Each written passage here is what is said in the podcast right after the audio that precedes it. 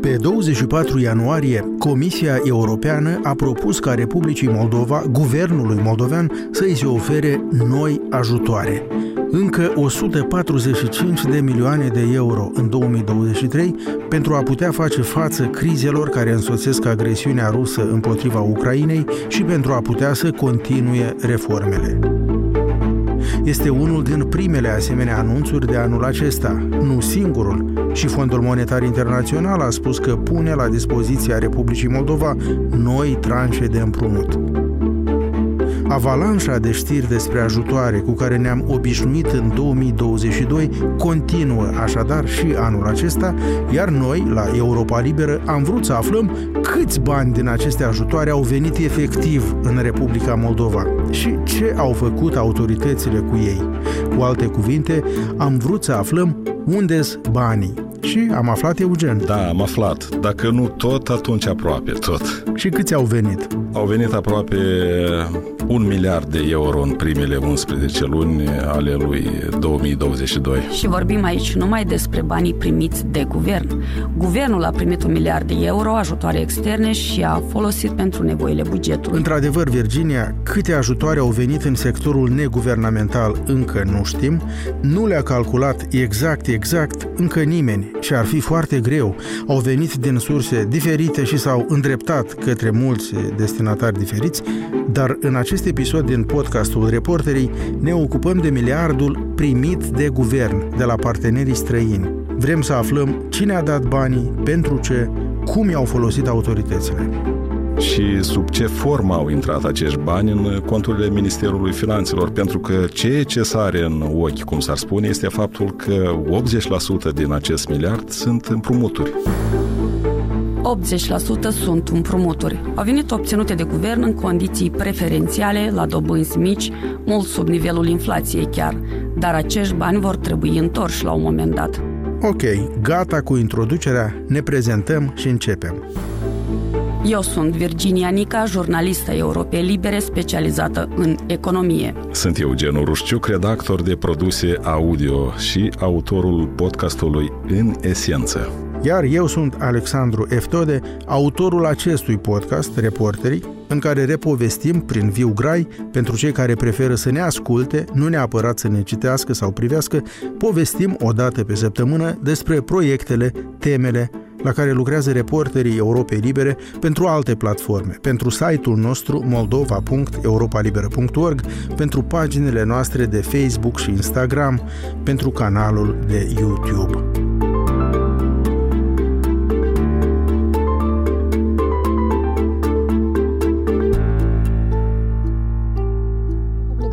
Va primi o sută de milioane de euro din partea Uniunii Europene. Donatorii internaționale au pus la dispoziția guvernului șapte sute de milioane de euro. Va oferi Republicii Moldova o sută de milioane de lei drept ajutor financiar nerambursat. cincizeci de milioane de euro pentru a face față crizei energetice. Anunțul a fost făcut. Fondul Monetar Internațional va majora finanțarea pentru Republica Moldova. Țării noastre cinci mii de tone de păcură în valoare de trei milioane. Nerambursabilă din partea Germaniei. Aceasta e prima vor acorda de adunat astăzi douăsprezece milioane de lei drept naționale au pus la dispoziția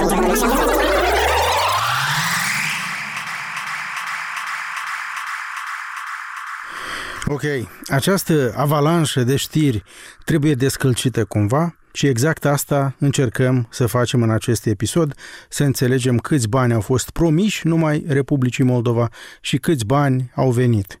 Nu e simplu, ajutoare externe pentru depășirea crizei energetice, ajutoare pentru lupta cu alte consecințe economice ale invaziei rusești în Ucraina, bani pentru sprijinul refugiaților, bani pentru reforme. Da, și este deosebit de greu să vorbim despre cifre la radio, mă rog, într-un format audio, cum e podcastul nostru, ai spus o cifră și se uită aproape imediat. De aceea o să pronunțăm, Eugen, cifre cât mai puțin posibil. Este clar că sunt bani mulți, dar ne vom concentra pe o singură cifră, mai bine zis pe un singur număr, un miliard de euro. Atâtea ajutoare externe au intrat în conturile guvernului moldovean, ale instituțiilor guvernamentale, în perioada ianuarie-noiembrie două mii douăzeci și doi. Eugen, cifrele acestea le-ai aflat tu. Te rog să ne spui cum. La douăzeci și patru noiembrie am trimis o solicitare de informații la Ministerul Finanțelor. Principala contabilitate a țării, cum îi mai spun eu, Ministerului Finanțelor. Am formulat așadar vreo șapte întrebări referitoare la suportul financiar extern de care a beneficiat guvernul moldovean anul trecut. Am întrebat care a fost sprijinul total venit din afară și cum a fost distribuit, care a fost ponderea ajutorului financiar extern în haznaua Republicii Moldova, care a fost dinamica asistenței financiare de la partenerii din afară în ultimii patru ani. Bineînțeles că am întrebat câți bani au ajuns la Chișinău în urma celor trei conferințe de sprijin, cea de la Berlin, București și Paris. Acestea au fost conferințe da. de sprijin organizate de România, Germania, Franța, dacă nu greșesc, parteneri occidentali exact. a Republicii Moldova. În primăvară, în vară și în toamnă. Am întrebat de asemenea Ministerul Finanțelor și câți bani a primit Moldova pentru atenuarea crizei energetice, câte fonduri au fost alocate în contextul crizei refugiaților ucraineni și câți bani au fost cheltuiți pentru susținerea programelor de dezvoltare derulate în Republica Moldova. Am formulat aceste întrebări ca să avem o claritate cum s-au gestionat banii din exterior, care, după cum era să constat ulterior, nu sunt puțin deloc. Așa cum ai spus, e vorba de aproape un miliard de, de euro. Ok, Eugen, ai adresat acest demers încă în luna noiembrie, la sfârșitul lui noiembrie. Data demersului explică și faptul că am primit datele numai pe unsprezece luni ale anului trecut, ianuarie, noiembrie. Ministerul Finanțelor i-a cam luat timp să, să numere banii, mai multe săptămâni. La ce dată ne-a răspuns? Da, răspunsul la aceste întrebări a venit abia în primele zile ale lunii ianuarie, adică drumul răspunsurilor a durat de la Ministerul Finanțelor până la biroul Europei Libere de la Chișinău cam patruzeci de zile, dar trebuie să recunosc și să spun că răspunsurile au fost destul de detaliate și, în general, nu au fost evazive, deși pe alocuri am putea observa anumite formulări mai vagi. Când ne-a răspuns, Acum... ce a spus Ministerul Finanțelor? Că... În perioada da. asta, ianuarie-noiembrie, în conturile sale au intrat cât exact? Deci, anul trecut, Moldova a primit nouă sute șaptezeci și opt virgulă opt milioane de euro. Da, adică aproape un miliard. Aproape un miliard, dar răspunsul Ministerului Finanțelor arată că din această sumă împrumuturile reprezintă cam optzeci la sută, iar douăzeci la sută sunt granturile, adică banii dăruiți Moldovei, dacă ne-am putea exprima așa. Acestea sunt fonduri fără precedent accesate de autoritățile moldovene. Probabil nu a mai existat vreo guvernare la Chișinău care să reușească un asemenea lucru. Și, Sandu, dacă îmi permiți câteva clipe să ilustrez pentru cei care ne ascultă ce înseamnă, de fapt, cantitativ un miliard de euro. Bine, te las. Ar fi cam zece paleți pe care s-ar clădi pe o înălțime de peste un metru bancnote cu valoarea de o sută de euro. Deci câte aproximativ o sută de milioane de euro pe fiecare palet. Plus minus are și cam unsprezece metri cubi de euro. Ce înălțime are teancul? Un metru sau chiar puțin mai mult de un metru. Nu e vorba de, de o căruță, două de bani, ci de mult mai multe, dintre care cel puțin opt ar trebui întoarse pe parcurs de Moldova. Folosind această comparație, m-am inspirat de la o organizație de la Chișinău, care în două mii șaptesprezece a ilustrat anume în acest mod miliardul de dolari furat din trei bănci moldovenești. Ok, opt căruțe de euro ar trebui întoarse, adică optzeci la sută din acest miliard care au venit sub formă de împrumuturi.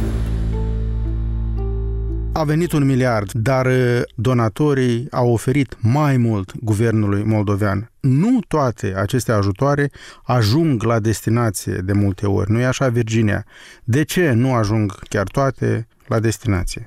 Da, Sandu, anul două mii douăzeci și doi a fost unul mai deosebit în acest sens. Am auzit promisiuni de ajutor de zeci și sute de milioane, dar trebuie să înțelegem că exact asta sunt, niște promisiuni.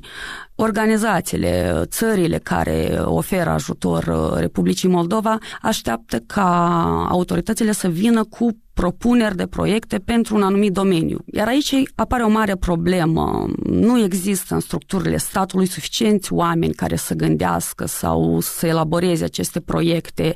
Nu există, cum se spune, suficientă capacitate.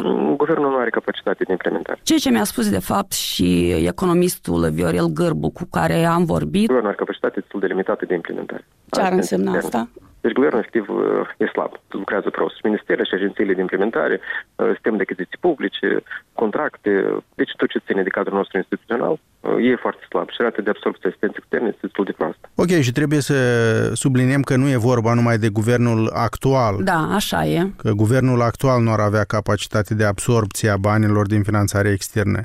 Nu au avut această capacitate nici multe alte guverne până la el. Exact. Iar alte guverne nu au avut nici parte de finanțări așa de mari, nu s-au bucurat de simpatia donatorilor occidentali așa de tare. Da. Dar un lucru se desprinde clar din discuția noastră de până acum, donatorii au promis și sunt gata să ofere guvernului moldovean mult mai mult, dar în ianuarie-noiembrie două mii douăzeci și doi a venit mai puțin, atât cât s-a putut valorifica, adică un miliard de euro. Este adevărat, Sandu, ceea ce spui, dar e important să menționăm că bani din exterior au venit în Moldova mai mulți.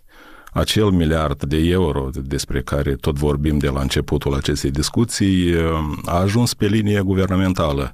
Fonduri însă au venit prin diverse programe pentru organizații neguvernamentale moldovene și prin agenții internaționale, cum ar fi de pildă cele ale Organizației Națiunilor Unite. Probabil anatomia suportului financiar va fi făcută în a doua jumătate a anului, când Ministerul Finanțelor ar urma să publice un amplu raport în acest sens. Virginia, și de ce unii donatori preferă să lucreze direct cu organizațiile neguvernamentale, cu agențiile Națiunilor Unite prezente în Republica Moldova? Au încrederea, așa cum spunea și expertul economic Viorel Gârbu, instituțiile statului sunt lipsite de capacitățile necesare de a gestiona acești bani. Da, sunt alte canale, de exemplu, agențiile O N U. Da, deci unii donatori, aceeași Comisia Europeană, pot să luce mijloace financiare nu guvernului, ci unii agenții O N U pentru implementarea unor proiecte.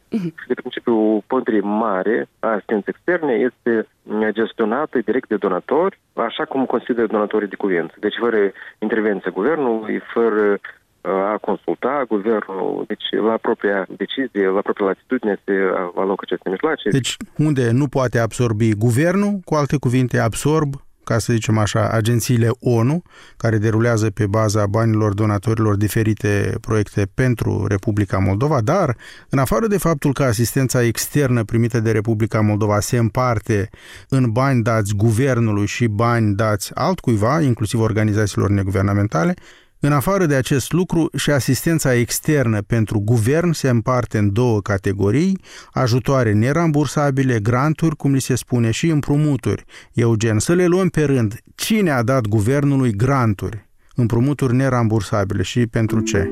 O bună parte din granturi a fost oferită pentru suport bugetar, iar dacă am face un clasament al donatorilor externi, am obține următorul top. Uniunea Europeană a dăruit Chișinăului nouăzeci de milioane de euro, guvernul german patruzeci de milioane de euro, guvernul de la București peste zece milioane de euro și Banca Mondială peste nouă milioane de euro.